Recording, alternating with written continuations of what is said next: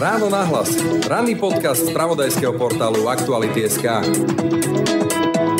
My keď počujeme slovo nevera, tak sa nám asi automaticky v mysli vyvstavia obraz. Sex. Áno.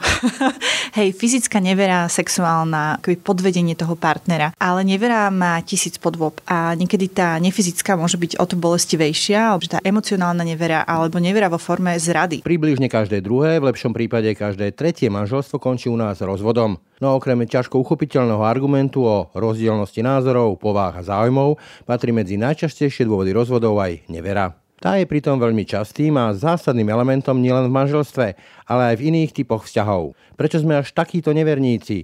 A čo to tá nevera vlastne je? Je neverou iba explicitné sexuálne podvedenie partnera, alebo je to už aj zdanlivo nezáväzné internetové flirtovanie? Či dokonca je možné za neveru považovať aj pozeranie porna? Keby sme boli naozaj monogamní, tak nepotrebujeme to striedanie, ale my sme sériovo monogamní, že my chceme mať tú istotu byť s tým partnerom a byť zamilovaný, cítiť tú exkluzivitu, cítiť, že som špeciálna, on je pre mňa špeciálny, ale to po istej dobe vyprchá a my tie adrenalinové pocity a tie motyle v bruchu chceme zažívať znova. Fenomén neverí skúma vo svojom pripravovanom dokumentárnom dokumentárnom filme Hranice vernosti dokumentaristka Diana Fabianová. Témou dokumentu, ktorú obnaží aj súkromie samotnej autorky, je však i koncept radikálnej úprimnosti vo vzťahoch. Ako teda vnímame to, čo je nevera? A sme vôbec pripravení zdieľať s partnerom naozaj úplne všetko a byť tak pre neho sexuálnym partnerom, priateľom a životným partnerom v jednom? Alebo je tento koncept exkluzívneho monogamného vzťahu už prekonaný? No a ako éra internetu zmenila naše vzťahy a to, ako sa do nich dostávame? Témy a otázky pre dokumentaristku a matchmakerku Dianu Fabianovú. Vždy, keď sa rozprávame o tejto téme, tak potom aj asi tu budú komenty pod tým, že no ale vôbec nie, moji starí rodičia mali nádherný vzťah. Ja to nikomu neberiem, aj úžasné, ak mali nádherný vzťah, ale veľmi veľakrát to bolo len na povrchu a keby sme šli hlbšie do toho vzťahu, tak buď tam bolo aj násilie, alebo tam boli nevera z jednej alebo z druhej strany a že my sme to všetko dávali pod koberec, ale neriešilo sa. Toto sa prenáša. Počúvate ráno na hlas. Pekný deň a pokoj v duši praje. Brani Robšinský. Počúvate podcast Ráno na hlas. Môžu byť obľúbené modely Hyundai ešte výhodnejšie? Áno, so špeciálnou edíciou Play. V modeloch Hyundai i30, Bayon a Tucson nájdete atraktívne čierne spätné zrkadlá, čierny poťah stropu, vyhrievaný volant a sedadlá či inteligentný kľúč – Ušetrite stovky eur a spoznajte všetky výhody Hyundai Play na www.autopolis.sk alebo v predajniach Autopolis na Panonskej, na Boroch alebo na Račianskej 155A. A o tomto fenoméne, čo to vlastne nevera je, kde sú jej hranice, odkedy je tá nevera, odkedy sa to dá prípadne odpustiť a ten vzťah tak povedať rozchodiť. Budem hovoriť teraz s autorkou dokumentu Hranice vernosti, ale zároveň je takou matchmakerkou Dianou Fabianou. Dobrý deň. Dobrý deň. Takže in medias res, točte dokument Hranice vernosti, tak kde sú tie hranice vernosti a kde už je tá nevera? To je také veľmi osobné, citlivé, založené aj na takých rôznych medzigeneračných pozorných vzorcoch, odpozorných vzorcoch e, minulosti. Ako to definujete vy? Práve tam je ten pes zakopaný, že to není presne určené, kde je tá línia, za ktorú už by sa nemalo ísť. Je to veľmi vágne a myslím si, že je dôležité, aby si to každá dvojica určila pre seba. My keď počujeme slovo nevera, tak sa nám asi väčšine z nás automaticky v mysli vyvstavia obraz. Sex. Áno. Hej, fyzická nevera, sexuálna, akoby podvedenie toho partnera. Ale nevera má tisíc podôb a niekedy tá nefyzická môže byť byť o to bolestivejšia, pre niektorých ľudí určite, že tá emocionálna nevera alebo nevera vo forme zrady. Myslím tým, keď nie sú dva partnery k sebe lojálni, že sa nepodporujú alebo že za chrbtom urobí niečo, čo toho druhého poškodí, buď aj profesne alebo ľudský, alebo proste tých možností je strašne veľa, ale teda sa to zužuje na tú fyzickú, možno preto, že tá, bola, tá je najľahšie rozpoznateľná a trestateľná, tá sa najľahšie pomenováva a teda trestateľná je veľmi, je to teraz 9 krajín, kde ženy za ňu môžu dostať trest smrti. My sme tu teda mali veľa poprav. To by bolo kruté. Takže to bolo v minulosti akoby to najhoršie, čo sa mohlo stať, že tá žena mala dieťa s niekým iným, než bol oficiálny partner a tým pádom tie majetky šli nie jeho vlastnej krvi. Ale okolo toho je, tým, že my žijeme... Veľa mýtov, ale ešte sa zastavím u tej e, popravy, to ma zaujalo, že ako rozšírený vlastne fenomén, ak ste teda skúmali, tá nevera vôbec je vo vzťahoch. Je to pliaga, je to veľmi rozšírené a čím sú krajiny demokratickejšie, a aj tie ženy majú možnosti byť neverné, alebo teda aj nehrozí im doslova lynč alebo spoločenské odsudenie, alebo že zostanú ekonomicky v paži, ako keby, že keď majú svoju ekonomickú nezávislosť, tak tým viac sa vyrovnávajú tým mužom.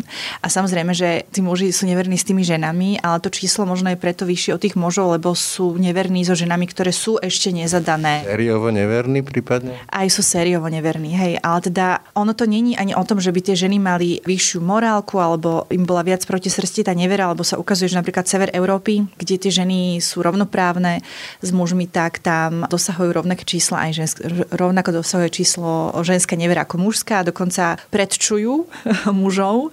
A ženy sú aj radikálnejšie v tom, že keď majú prípadne ten pomer, tak oni sa potom ale aj zároveň viac rozvádzajú, že nechcú to ťahať na dve strany. Viac to spájajú ten sex so vzťahom, ako keby? Hej, muž zase veľmi generalizujeme, samozrejme, že závisí od osobnosti, ale teda keď sa na to pozrieme v hrubých číslach, tak muži skôr volia tú cestu, že má tie paralelné vzťahy a dávať to na viacero strán, alebo na dve strany, alebo na viac. A ženy sa potom rozhodnú pre toho ďalšieho partnera. A zalaskujú. Utnú, zalaskujú sa, utnú, ale, ale hej, je to taký spôsob uniku z toho partnerstva, alebo teda je to taký motor, že dobre, tak teraz je niečo zaujímavé, nové, a, alebo oveľa silnejšie, alebo proste toto je to, čo som hľadala a idem do toho. No, možno je to naplnenie toho, o čom sa tu dlho hovorí aj medzi sociológmi, že človek je sériovo monogamný, že vlastne tým, že žijeme dlhšie, oveľa dlhšie ako povedzme, že v stredoveku alebo ešte v staroveku, keď vznikli inštitúty manželstva, tak je otázka, či sme vôbec schopní mať 50 rokov monogamný vzťah. No myslím, že tá odpoveď je práve v tom, že sa polovica partnerstiev rozvádza a rozchádza, že ľudia majú nie jedného partnera za život.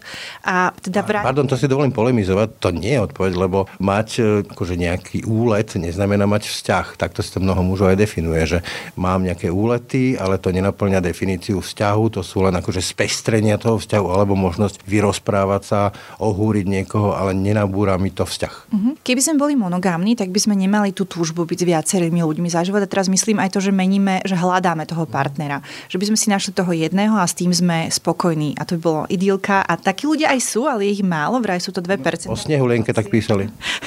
Tie rozprávky nás veľmi k tomu motivujú a tak, ale potom tá realita je o to ťažšia. Tie končia svadbou, ale už nikdy sa nepíše, čo bolo po svadbe. Len potom príde tá mladšia sestra Snehulienky a už sa to... No ale teda, že... Rodine to berie. Jaj, no, že bolo by to oveľa jednoduchšie, keby sme boli monogamní od prírody, väčšina z nás, alebo všetci, že by nebolo toľko drám a všetkého toho, čo je okolo tých nevier alebo okolo rozchodov, ale teda vidíme, že ľudia, keď majú možnosť, tak tých partnerov majú za život viacero. Opäť nechcem sa dotknúť tých, ktorí sú spokojní s jedným, je to úžasné, že to tak majú, ale väčšina teda ľudí to tak nemá. A tým, že prichádzajú, je to zlý timing, hej, že tá nevera je vlastne zlý timing, že stretnem niekoho, ak teda ide naozaj o vážny vzťah, že s kým chcem byť viac. Ale potom sú to samozrejme také tie úlety, ale pointa je teda, že keby sme boli naozaj monogamní, tak nepotrebujeme to striedanie, ale my sme sériovo monogamní, že my chceme mať tú istotu byť s tým partnerom a byť zamilovaný, cítiť tú exkluzivitu, cítiť, že som špeciálna, on je pre mňa špeciálny, ale to po istej dobe vyprchá a my tie adrenalinové pocity a tie motyle v bruchu chceme zažívať znova. A tým, že aj sme spoločnosť narcisistická, čo si budeme hovoriť, že fungujeme na vzruchoch. Teraz tie sociálne siete to veľmi podnecujú, že máme stále nejaké odmeny v podobe lajkov a srdiečok a verejnosť nás akože odmenuje za nejaké zaujímavé fotky a za to, že aký máme život, ako vyzeráme, tak my chceme tie vzruchy mať stále viac a viac a to sa pretavuje do tých vzťahov a už to má aj svoj názov. Antropológovia a sociológovia teda tomu dali názov, že tekutá láska, že my ideme zo vzťahu do vzťahu, že ako náhle sú tie problémy, tak je z jedného vzťahu preplávame do ďalšieho. Lebo máme strach zo samelosti. Strach zo samelosti aj máme pocit, že môžeme mať niečo lepšie, že tých možností je veľmi veľa, ale tá iluzórna kvantita nezodpoveda kvalite a tiež je to iluzórne, lebo naozaj to, že tam sú tisícky tvári na aplikáciách, neznamená, že ja si s nimi všetkým budem rozumieť a sú to vhodní partnery na život. Otázkou ale možno je nie len povedzme, že toto vysvetlenie, akože narcistické, alebo čo nechce byť sám a tak ďalej, ale povedzme, že Arabi to tak majú, že každý 7 rok si menia meno, lebo že teda človek sa mení v tom vývoji a jednoducho môže sa ukázať, že v tej ceste životnej menej si prestaneme zásadne rozumieť, že sme niekto iný po tých 10-15 rokoch ako ten náš partner a logicky sa tie cesty rozídu. Potom je otázka, že prečo zostať spolu. Určite. Takto, my keď počujeme slovo nevera, tak to má hneď negatívnu konotáciu. A rozumiem, lebo sú rôzne druhy nevier a od veľmi nechutných až po úplne pochopiteľné a niekedy tá nevera práve vedie k tomu, že si nájdem svojho životného partnera, že takúto spriaznenú dušu, že ten, čo bol predtým, alebo tá, čo bola predtým, to nebolo to, čo ma naozaj skutočne naplňalo a tá nevera mi umožní byť s niekým, s kým je to oveľa, oveľa lepšie. Takže ono sa to ťažko aj posudzuje, odsudzuje. A keď to vzťahnem na seba napríklad, tak ja som tiež svojho terajšieho muža začalo to ako ľubostná aféra, hej, že mali sme nedokončené vzťahy. A teraz vlastne to teda je niečo zlé, hej, lebo teda on mal vzťah, ja som mala taký nedoriešený vzťah. Začali sme spolu fungovať, ale teda ja ho poznám od puberty, ale teda sa to preklopilo až oveľa, oveľa rokov neskôr. Ale začalo to ako nevera, ale ja napríklad viem, že ja som stretla svoju životnú lásku, svojho životného partnera. To isté verím, že aj on. Takže je to na polemiku, že kedy je to jasné, že pre tých ex-partnerov to bol podraz, hej, alebo že bolo to niečo veľmi negatívne. Ale ťažko sa to generalizuje. To sa bavíme o tých e, dôvodoch, ale skúsme k tým hraniciam. Lebo... Prepač, horí, nadviažeme, že, že nie vždy ten, kto je podvedený, je obeď v tom partnerstve a ten, kto podvádza, je ten ako keby zlý, hej, ten, ktorý pácha to zlo, lebo veľakrát tie vzťahy sú také, že tá nevera vznikne z hlbokej frustrácie v tom vzťahu. Alebo že nám chýba intimita, alebo že ten partner s nami nechce fungovať sexuálne, alebo nezdiela s nami, nie je tam to takéto parťáctvo. Takže ten človek volí neveru, lebo zúfal je možno silné slovo, ale sú rôzne dôvody, že, že si potrebuje naplniť nejakú potrebu, ktorá mu je dlhodobo odopieraná. Ale ako náhle teda on je, niekde inde si ju naplňa, tak už je on alebo ona tým neverníkom. Takže to veľmi je ťažko súdiť zvonku, kto je tam ako keby ten chybný článok, alebo prečo sa to udialo, lebo to je vždy o tej dynamike tých dvoch ľudí a to vedia len oni najlepšie, ale tiež by mali mať ten vhľad. V každom prípade pri tomto typu vzťahov sa miešajú dva koncepty, ktoré sú tak trošku v protiklade alebo dosť zásadne v protiklade a to je taký ten romantický koncept Tristana a Izoldy, akože romantická láska na druhej strane ako keby právny záväzok, povedzme, že manželstvo, kde máme zostať verní až kým nás smrť nerozdelí, to sa trošku bije a v minulosti to bolo o tom, že vlastne muž zabezpečuje tú ženu, tá nemôže pracovať a tak ďalej, čo s láskou nemá nič spoločné. V Indii sa stovky miliónov žien vydávajú, absolútne netušia, prečo by sa mali vydávať z romantickej lásky, ale keď sme hovorili o dôvodoch, poďme teraz tým hraniciam. Neverí, lebo presne to si definujeme veľmi rôznorodo. Od povedzme, že tej explicitnej nevery sexuálnej až po to, že povedzme, že ten partner má finančné ťažkosti, alebo má nejakú vážnu chorobu, alebo jednoducho problémy v práci a nezdiela to so svojím partnerom, ale má povedzme priateľa, priateľku opačného pohľavia, kde to zostáva na tej priateľskej rovine a kde povedzme rieši aj svoje manželské problémy s niekým iným. A mnohí to môžu považovať za neveru a považujú to za neveru. Určite, napríklad keď si to zoberieme vždy poďme, že na seba, hej, tam je to najlepšie nejak ukázať, ilustrovať, tak mne by napríklad vádilo, keby so mnou nezdielal môj muž osobné veci, ktoré sú dôležité aj pre náš vzťah, aj pre ňo ale by to zdieľal s niekým iným. Považovala by som to v istom zmysle na, že bolo mi to hrozne ľúto, lebo to znamená, že my nezdielame tú intimitu. Že, že tam proti otázku? Potom to znamená, že ten partner nemá právo na svoje úvodovkách 13. komnaty? Má, samozrejme, že má. Ja si myslím, že to je veľmi aj dôležité a vitálne mať svoju 13. komnatu, ale je iné, keď on to nie je 13. komnata, keď ho zdieľa s niekým iným. No áno, lebo napríklad ja poznám taký pár, ktorý má dokonca spoločný Facebook, spoločné mailové adresy a tak ďalej, kde nie je žiaden priestor na to, že ja som ja, bez toho, aby som chcel toho druhého podvádzať, ale ja som ja, bez toho, aby niekto kúkal cez rameno. Jasne, určite. A ja potrebujem 13. komnatu, asi myslím si, že každý. Ale to je presne to, že je to veľmi ťažko definovateľné, že čo je to, čo je OK snechať pre seba a čo by som s tým partnerom mal? Pozri, keby som napríklad prišla o prácu a zdieľam to nie s mojim mužom, ale s iným mojim kamarátom a ten muž je v domnení, že ja ďalej fungujem v tom nejakom pracovnom zväzku a riešime spolu dennodenné veci a ja ho vlastne klamem. No tak áno, možno, že je to o hrdosti, že nechcem ho zaťažiť a tak ďalej. To nemusí mať dôvody tej v úvodovkách neverí. Nemusí to skončiť no, sexom, ničím podobným. Nie, nie, samozrejme, to je akoby iná rovina. Zase je toto zdieľanie a je to o tom, že čo je pre nás presne, zase zadefinovať, čo je pre nás nevera alebo ten pocit, že vlastne nemáme tú dôveru vo vzťahu. Ja si myslím, že najbolestivejšie na nevere je pocit, že žijeme v inej realite, aká je. Hej? Že tam je to klamstvo, že tam je nejaká forma podvedenia v zmysle, že neviem pravdu, že ten partner mi zamlča niečo, čo keby som vedela, tak by... A nie, že by ma, hej, na jednej strane, že by ma bolelo, keď tam je napríklad iná osoba, alebo že mi nedôveruje, že ja zvládnem niesť tú ťarchu spolu s ním. Bolo mi im to lúto, hej, že my... Je to potom o očakávaní, ktoré máme od vzťahu. Lebo aj tie sa menia. Ako napríklad Gabo Bianchi, sociológ, mi hovoril, že kedy si boli tie očakávania taký výmenný biznis. Žena porodí deti a postará sa o kuchyňu a deti, muž priniesie peniaze, aby sa postaral o tú rodinu. Dnes ale očakávame vo vzťahu, že to bude milenec, priateľ, spoločné ciele, spoločná cesta a strašne veľa ďalších vecí, ktoré jednoducho na jedného človeka naložiť môže byť veľké bremeno. Absolútne. Hej, teraz ten partner plní funkciu všetkých týchto vecí, ktoré si ty pomenovala. To je hrozne náročné. Veľmi náročné. A preto je dôležité si zadefinovať tie hranice, alebo teda tie pravidlá, každý svoje, ale aj o tom stále komunikovať. Že máme pocit, že keď sme v tom akože monogamnom vzťahu, tak je všetko jasné, že my si slúbime vernosť a tým pádom každý vie, čo má robiť. Ale to tak není. Hlavne tým, že ten život sa tak zmenil a je tak rôznorodé možnosti sú tej nevery alebo toho prekračovania hraníc. A teraz keď sa znova vrátim ako keby k tej viac erotickej nevere, hej, že či je to erotický chat s niekým iným, či je to porno, kde je živý človek, ktorý s nami komunikuje cez tú porno. To niekto považuje za neveru. Áno, dosť veľa ľudí inak. Vlastne, ale... že teda, že pozerá porno, čiže je neverný? Porno, tak akoby na tom pornhube nie, ale ako náhle je to konkrétny človek, mm-hmm. že cez tú pornokameru, kde je výmena nejakej komunikácie, tak hej, hej, ženy viac teda rozhodne ako muži to považujú za neveru, ale nie je to nejak obrovské percento, ale sú, hej, sú ženy. Poviem protipríklad, však máme napríklad swingers vzťahy a vzťahy, kde fungujú trojky a tak ďalej, to je úplne, že zase protiklad. Tak tam není tá nevera, alebo je to zdieľané, vie sa o tom, že tam není to, že to robím tajne. Takže to je na dohode, to je potom ich vec,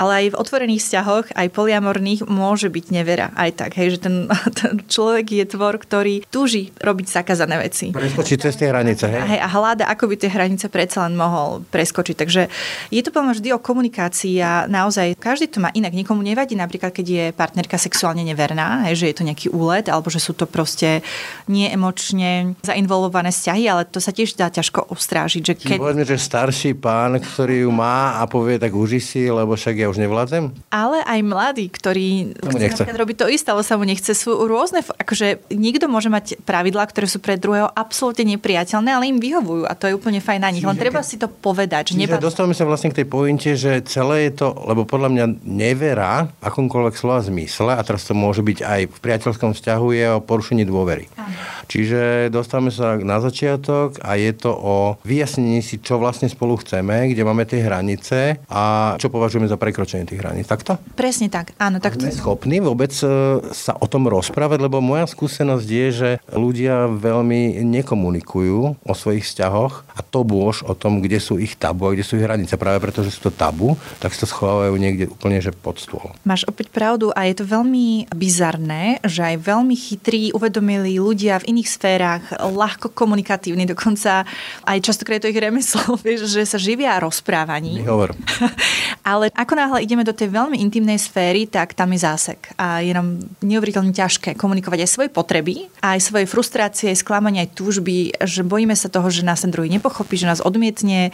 Napriek tomu, že s ním zdieľame život a že by to mal byť náš najbližší človek, tak je tam, si myslím, že strach. A je to prúser, lebo potom roky žijeme v nenaplnenom vzťahu alebo v, s frustráciou, že možno keby sme sa odvážili to povedať tomu partnerovi, tak by sme boli prekvapení, ako by sa možno jej alebo jemu uľavilo, lebo možno má podobnú potrebu, len Čiže si to nevieme. to o tom, o čom hovoria takže luxusné spoločničky, že tí muži sa prídu viac vyrozprávať, než tam páchať nejaké sexuálne orgie, lebo im chýba nejaká že intimita v tých zakázaných zónach a v ich tabu, a v ich citlivých miestach, že to nie sú schopní zdieľať s partnerom? Určite aj, hej. A toto je aj tou našou výchovou a tým kultúrno-spoločenským kontextom a si myslím, že aj náboženstvom, ako sme vychovaní, že o niektorých veciach sa nerozpráva, alebo niektoré veci sú už fuj, fuj table. A myslím si, že v tej intimnej sfére nie sú fuj table veci, ak sme s tým obidvaja OK. Ak jeden nerobí niečo proti vôli toho druhého, tak je to OK, to je potom medzi nimi. Len to vypovedať je ťažké, ale niekedy ide aj o úplne obyčajné záležitosti. Hej, teraz neviem, čo si môžu predstavať poslucháči, ale hovoríme aj o tom, že napríklad najhľadanejším výrazom v partnerskej tematike je sexless marriage. Manželstvo bez sexu. A veľa ľudí po istom čase alebo rokoch stratí tú chuť zdieľať intimitu sexuálnu svojim partnerom, partnerkou a je to bežná vec a deje sa to, podľa mňa sme tak proste uspôsobení fyziologicky, že to u mnohých opadne, ale hábime sa to vôbec adresovať, že vlastne spíme s tým človekom vedľa neho v tej posteli posteli. Obidvaja to vieme, čo sa deje, ale napriek tomu je nám ťažké to vysloviť na hlas a povedať, že poďme to riešiť. Chceme možno dodržať nejaké normy, ktoré si odpozrieme z televízie alebo z románov. A možno si je ťažké to priznať nahlas, že keď to je nevypovedané, tak je to možno jednoduchšie s tým žiť, ako to dať von a je to tam a treba s tým niečo robiť. A možno sa aj niekomu nechce z tej dvojice. Akože sú rôzne veci, ale... Na kohabitácia jednoducho je pohodlnejšie v tom jednom byte a už nemení ten byt, lebo to nám nechce. Potom si to je jednoduchšie si to riešiť o samote, hej, že teda ja mám napríklad s nikým, ne, mám s nikým sex a dúfam, že ten partner o tom nevie. Takže ja si to riešim, ale ten partner, to je vlastne nefér voči nemu, lebo keby som mu dala zelenú, že dobre, tak pozri sa, nemáme už tam tú energiu, nevieme s tým nič spraviť, tak vyriešime si to pomimo, ale jasné, že to sú strašne komplikované veci. Hej, teraz len tým idem k tomu, že 95% ľudí, ktorých je neverný, hovoria, že by to nepovedali svojmu partnerovi dobrovoľne. Ale to isté percento ľudí hovorí, že je strašne nefér, ak to ich partner nepovie im, že by im to mal povedať. Takže ten dvojitý meter je obrovský. Slepota k sebe samému, ale to sa práve spýtam, že či to nie je potom aj o tom, že aké vzorce správania sa na nás nalepili. Lebo, ja budem veľmi osobný, ja som vyrastal ešte za socializmu, moja matka zažila otcovú neveru a hovorila, že ona odpustila, ale nezabudla, mali sme to pri každej nedelnej polievke. V rodine máme aj z jednej a z druhej strany nemanželské deti od starých a prastarých rodičov, ale to boli tabu témy, o tom sa proste nehovorilo. To boli také tie skryté miesta pod stolom. Vždy, keď sa rozprávame o tejto téme, tak potom aj asi tu budú komenty pod tým, že no ale vôbec nie, moji starí rodičia mali nádherný vzťah 50 rokov.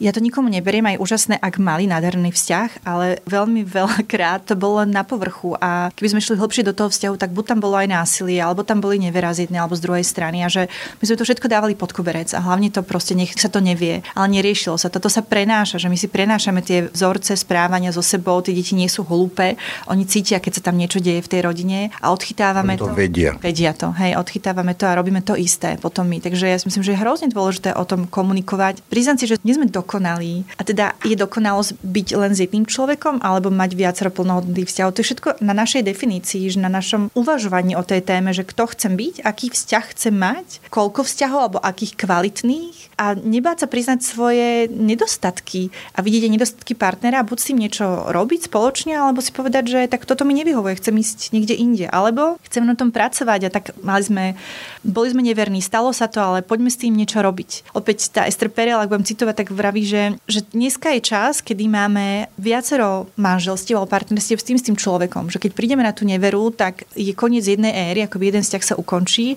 a začína nový. Ale ten môže byť celkom iný, hoci s tým, s tým človekom. Ale možno oveľa, oveľa úprimnejší a autentickejší. Čiže aj na základe tej skúsenosti, ktorú si máš s tým filmom, tak nevera nemusí byť koniec, lebo častokrát je to neprekusnutelné pre niektorých ľudí, pre niektorých možno áno, neviem. Nemusí to byť vôbec koniec, ak tam je v tom vzťahu láska, vzájomný rešpekt a to môže byť, aj keď bol ten človek neverný, to sa naozaj nevylučuje. A ak na tom chceme pracovať, ak to prípadne bola katarzia, že to neverou sa odhalilo to, čo sa tam nevedelo vysloviť, vypovedať, komunikovať a obidva partnery chcú na tom pracovať. Ale tam je naozaj potom dôležité, aby ten, kto bol neverný, bolo vidno, že je mu to naozaj alebo jej lúto a že má chuť s tým niečo robiť. Lúto v tom zmysle, že ublížil tomu svojmu partnerovi alebo partnerke, ale tým nemusí poprieť, že jemu alebo jej to mohlo pomôcť v danom momente. Hej? Aj tomu vzťahu to ich, tomu primárnemu, to môže pomôcť, ale tam naozaj je o, o tej uvedomosti, o tom, to je strašne závisí od tých osobností, ale určite to nemusí byť koniec vzťahu, nie. Závisí potom aj ten druhý, či je schopný ano. to nepoužiť ako palicu. Hlavne si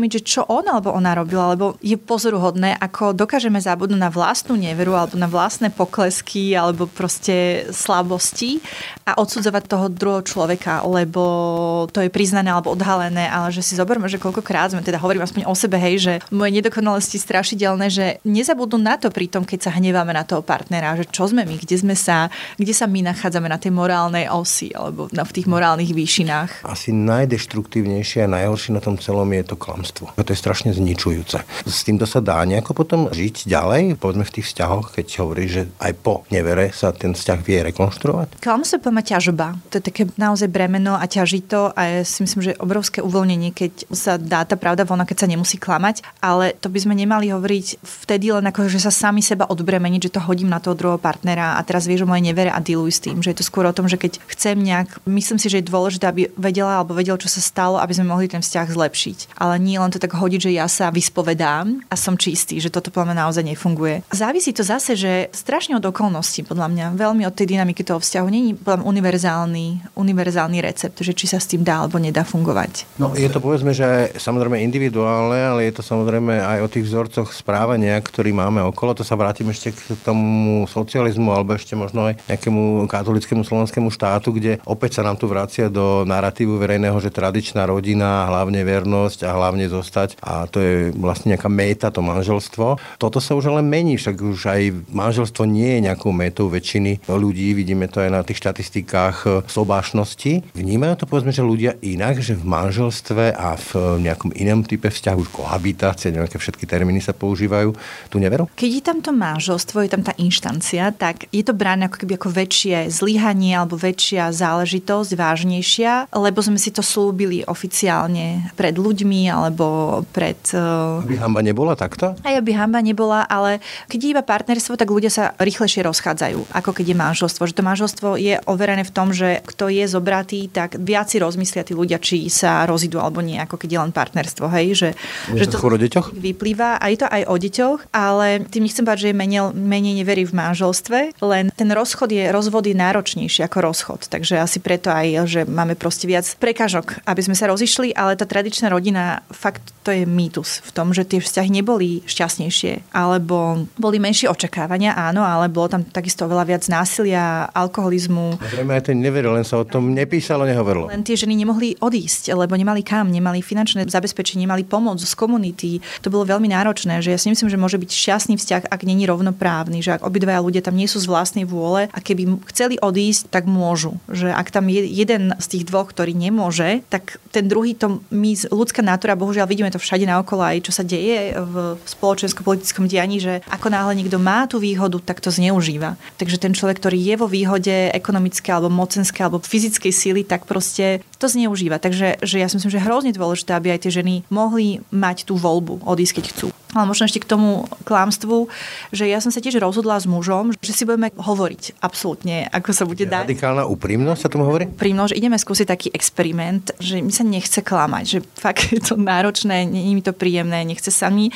Zároveň viem, že som tvor úplne nedokonalý a že mám zlyhania, robím chyby a všetko, ale tým, že sme sa takto rozhodli a skúšame to, tak je to obrovská úleva. Ja si myslím, že sa náš vzťah veľmi upevnil, tak otužil. Môžeme jednu podotázku alebo upresnenie. Tá radikálna úprimnosť sa týka aj pocitov, že povedzme, a tak videla som niekoho alebo stretla som niekoho a ten sa mi páči, lebo aj toto napríklad niektorí považujú za už za zárodok nevery. Áno, toto ja nemám vôbec, že by mi to vadilo, že mi príde skôr také vtipné, že si myslíme, že sme jediní, ktorí sú atraktívni pre nášho partnera. Keby tak bolo, tak nefunguje Pornhub ako najfrekventovanejšia stránka na internete, lebo ľudia sú vizuálne tvory a vzrušuje nás x rôznych typov ľudí. Protireakcia, ja si myslím, že Pornhub do veľkej miery môže byť aj o pohodlnosti, že sa mi nechce ísť e, do baru niekoho zbaliť a je to pohodlnejšie zapnúť počítač. Samozrejme, ale to hovorím o tom, že nie sme priťahovaní len jedným človekom. Hej, samozrejme, keď tam je láska, tak je to úžasné, chceme byť len s tým jedným, ale potom to zalúbenie opadne aj normálne, že sa nám páčia iní ľudia.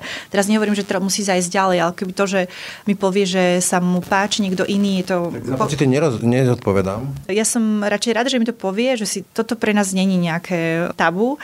A hej, jedná sa aj o pocity, alebo o to, že keď to aj zdieľam s tým človekom, tak keby išlo do tuhého, že naozaj to sa preklápa do niečoho vážnejšieho, tak keď to poviem tomu partnerovi, tak je to vonku, není to tajné, vieme s tým pracovať, je už viac človek rozmyslí, či ide do nejakej nevery alebo nie, lebo je to všetko vypovedané.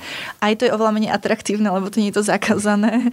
A hej, to tajomstvo tam není. A nestráca potom ten vzťah, tú auru tajomnosti a to je o tom, že čo viem, že čo kúpim tomu partnerovi, či ho prekvapím, hej, keď má sviatok a tak ďalej. V tom je tá tajomnosť, čítať, čo si tak myslí a tak ďalej. Nestráca sa tou radikálnou úprimnosťou nejaká taká chémia v tom vzťahu? Nemyslím si na nás, keď to beriem, tak si myslím, že to fakt nabralo práve že na takej intenzite, že viem, že môžem povedať hocičo a on sa nezhrozí, ale že to berie, že ma akceptuje a že nad tým uvažuje a že naopak je to podľa mňa silnejší ten vzťah a zase je plno veci aj tak, ktoré môžu byť tajomné a prekvapivé a aj tak, akože práve, že pointa je pracovať na tom vzťahu, hej, že nie len, že poviem, že vieš čo, mi sa páči niekto iný, ale poviem, že fakt ma zaujal tento muž, aký mi sa to stane fakt raz za uhorský rok, ale potom pracovať na tom spoločnom vzťahu a tam sa dá vymýšľať a mať rôzne. To nekončí vlastne tou spovedou, hej? Nie.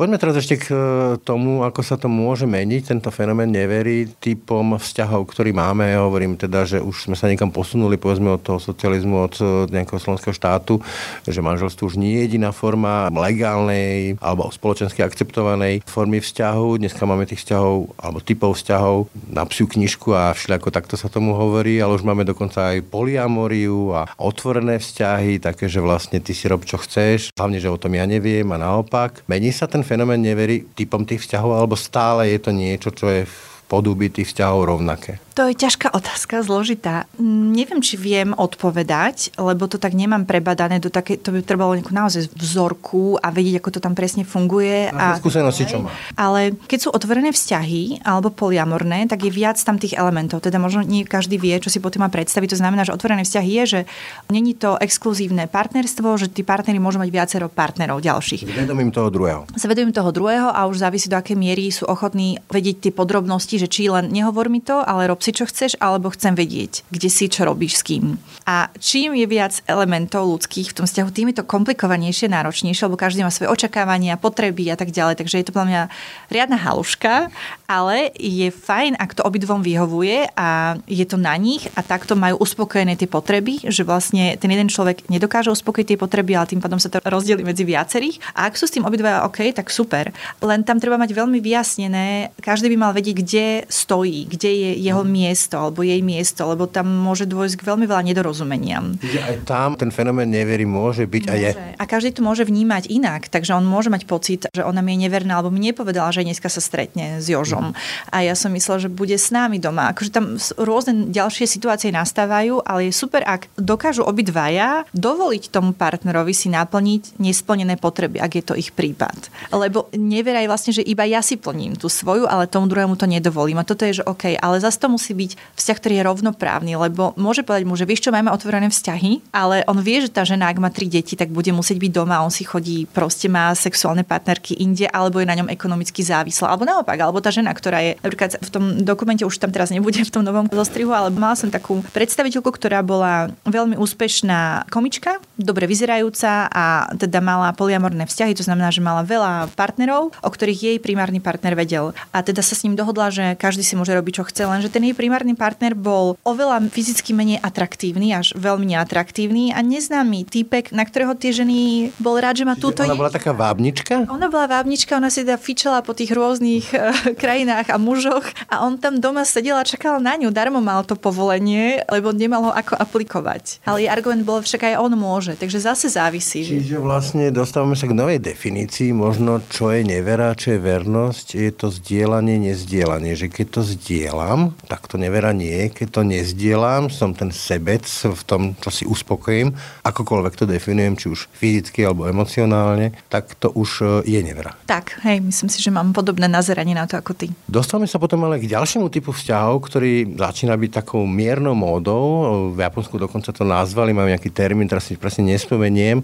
Ľudia, ktorí nemajú žiadny vzťah, ktorí nechcú mať žiadny vzťah, ktorí sú asexuáli. Ale nielen, že asexuáli, že nechcú mať sex, ale oni nechcú mať vzťah že ich to proste unavuje, otravuje, je to náročné mať vzťah niekým proste spolu bývať, hej, však každý to poznáme.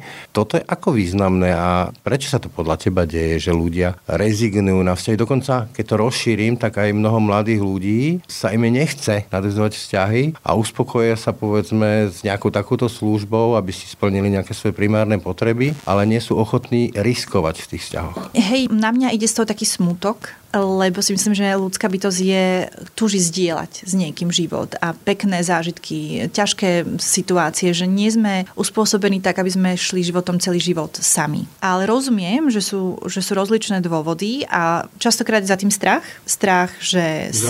Zraniť sa, nikoho si nenájdem, nikto ma nebude chcieť, aj tak budem sám, sama.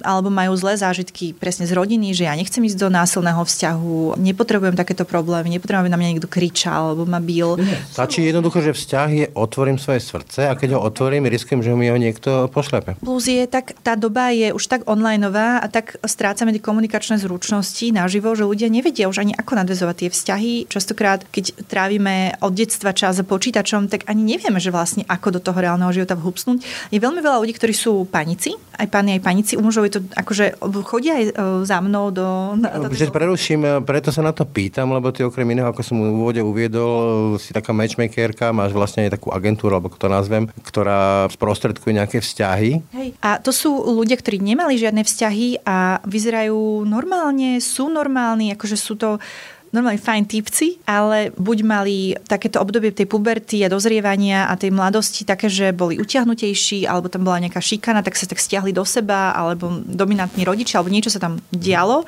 že nemali takú tú bežnú mladosť, kedy sa spoznávaš, máš prvé erotické zážitky a sexuálne. Premeškali to, potom bolo hlúpe povedať, že vlastne ešte nemali žiadny zážitok a už keď sa odvážili napríklad, tak už tie ženy nechceli, že tak ja už nebudem s takýmto neskúseným mužom, nebolo to pre nich atraktívne, tak sa znova znova zasekli a už nevedia ako ďalej. Ale to je napríklad, hej, ale sú rôzne, rôzne príbehy, ale teda tých, je toho dosť. Ja som sa potom aj pozerala akože celosvetovo a, a je to veľmi, veľmi e, rozšírené v Japonsku, kde teda si vieme pochopiť, že tie technológie sú za tým, ale aj v Spojených štátoch, že... Ako je to vlastne u nás, lebo to hovorím, robíš ten e, portál a keď ešte pridám k tomu, čo si spomínala ty, tak potom rozvodmi e, rastie aj počet ľudí, ktorí už sú po rozvode, majú povedzme nejaké deti, nie vždy to zdieľanie s ex-partnerom, ex-partnerkou je najlepšie, ale v každom prípade je to súčasť ich života a tam už asi vládne istá opatrnosť, isté očakávania, isté chápanie toho, že ten partner bude akceptovať moje deti a prípadne bude musieť akceptovať jeho deti. Toto je dosť veľký problém. Toto neviem, že ako pôsobí na tie deti, je zjavné, že sa tá štruktúra rodiny úplne zmenila a že už není to, že my stále chodíme späť sa utíkame k tej tradičnej rodine, ale teraz tá tradičná rodina je naozaj iná. Takzvané patchworky. To, čo je majorita, teraz hej, je to napríklad, mňa sa syn spýtal, že mami, prečo náš táto býva s nami? Lebo vidí tých táto bývať inde. A my sme ako keby rarita, že teda okolo nás sú tí rozvedení páry.